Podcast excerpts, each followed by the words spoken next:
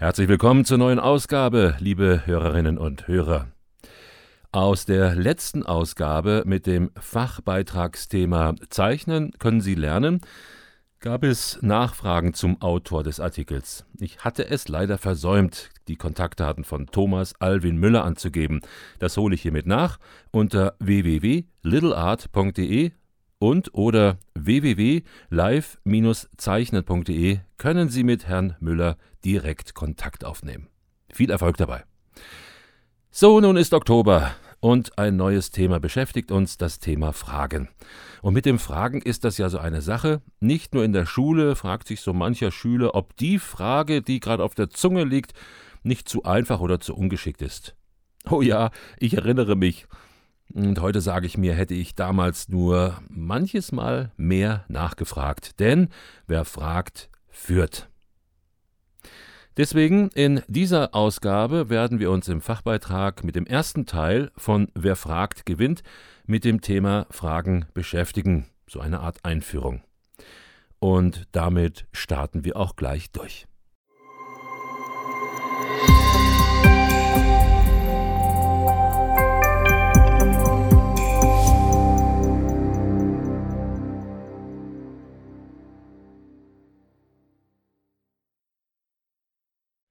Fachbeitrag Wer fragt, gewinnt. Teil 1 mit Fragetechniken auf der Gewinnerseite von Siegfried Lachmann. Worum geht es? Mit Fragen auf der Gewinnerseite? Was bitte soll das bedeuten?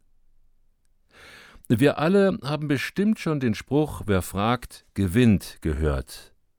Und immer, wenn ich diese kurze Aussage höre, denke ich zurück an meine Kinderzeit ich weiß noch, dass ich in den Sommerferien 1972 die Sendung Sesamstraße in den Sommerferien richtiggehend verschlungen habe.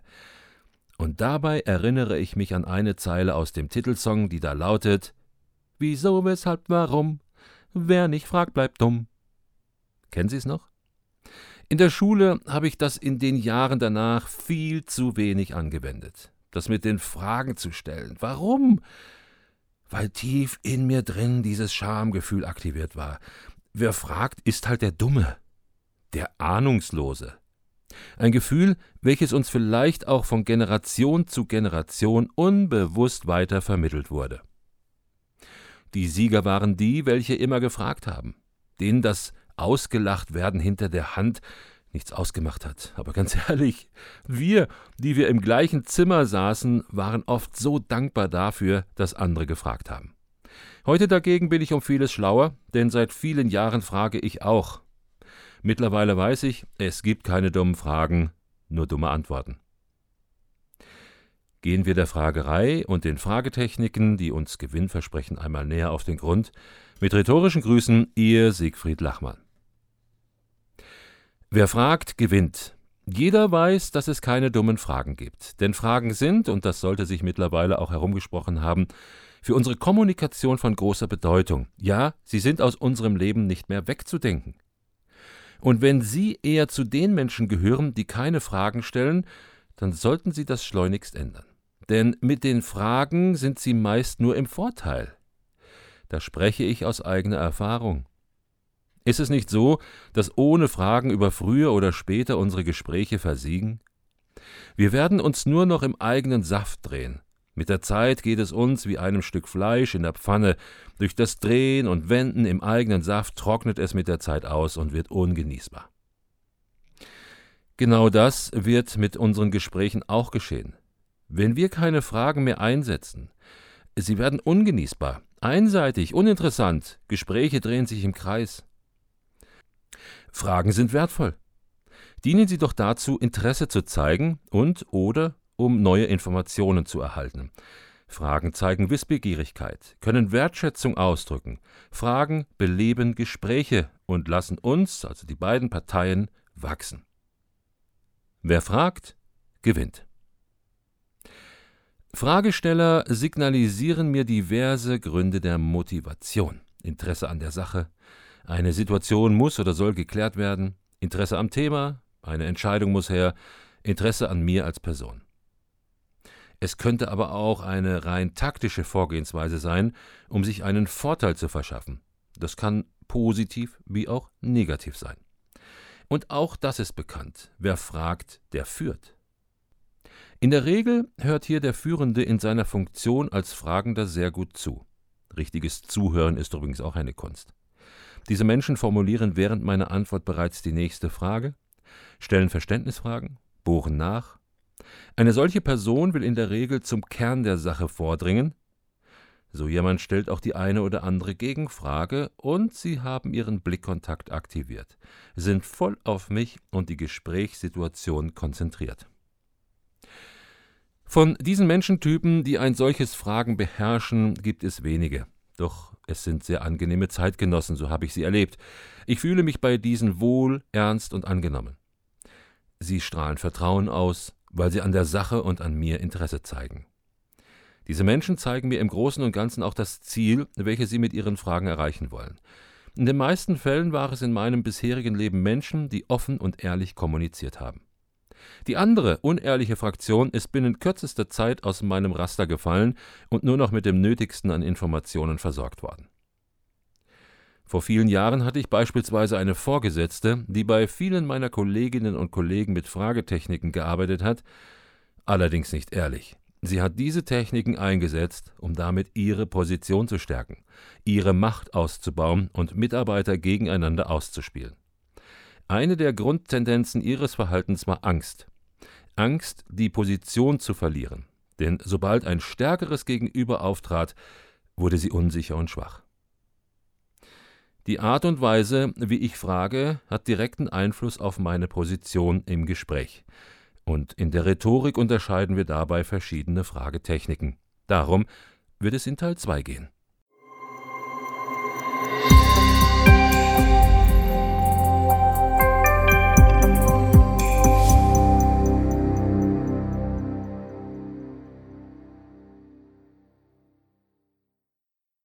Auch in der heutigen Ausgabe gibt es einen Buchtipp und beim heutigen Buchtipp freue ich mich, das Buch meines Trainerkollegen Detlef Karthaus vorstellen zu dürfen.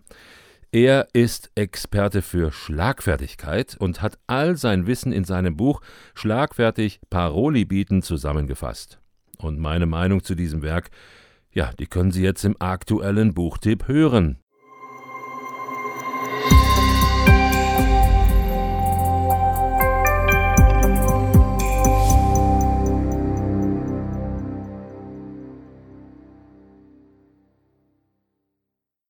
Buchtipp: Detlef Karthaus Schlagfertig Paroli bieten.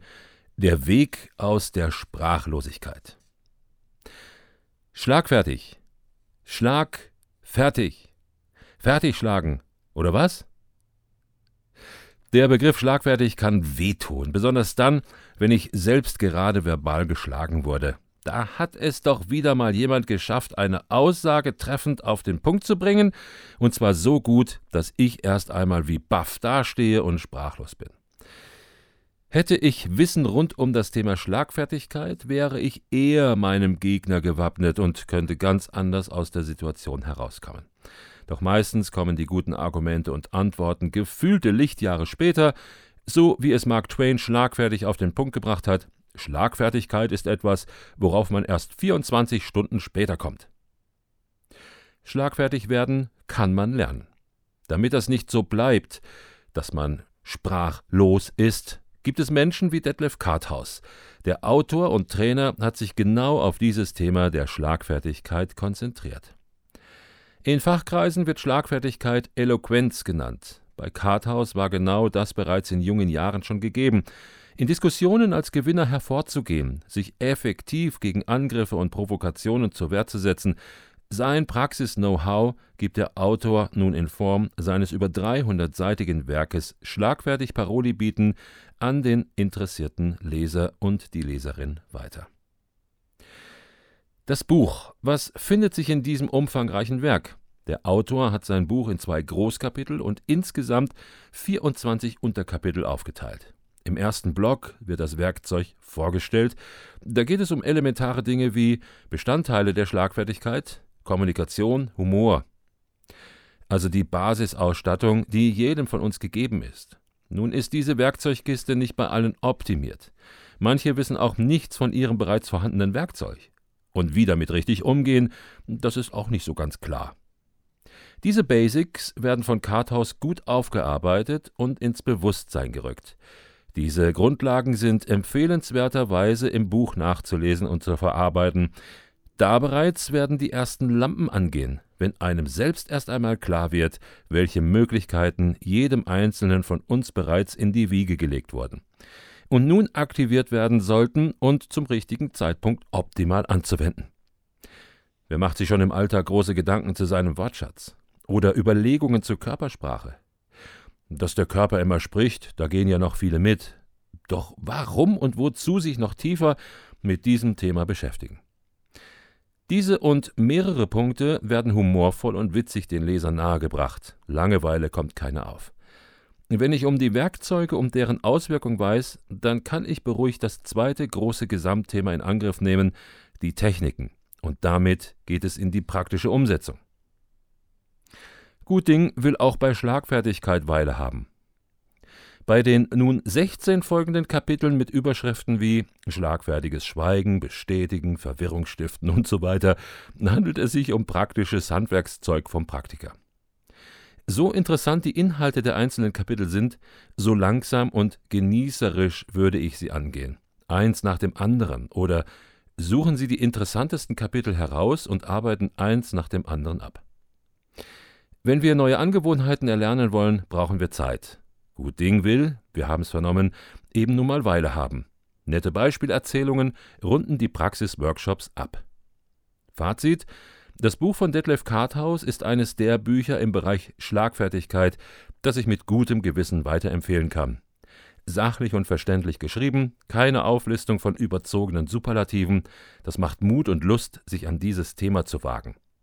Ich bin mir sicher, wenn Sie die Schritte des Autors so nachvollziehen, wie sie beschrieben sind, dann werden Sie am Ende auch bestätigen, wie es in Detlef Karthaus Buch zu Anfang steht.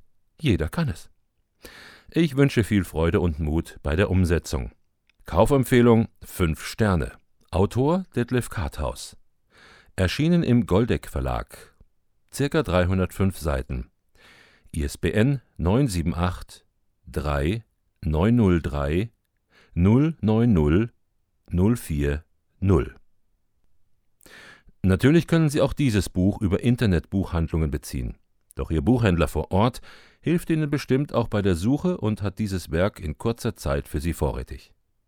Ein weiterer Effekt, der Händler Ihres Vertrauens freut sich über jeden Auftrag.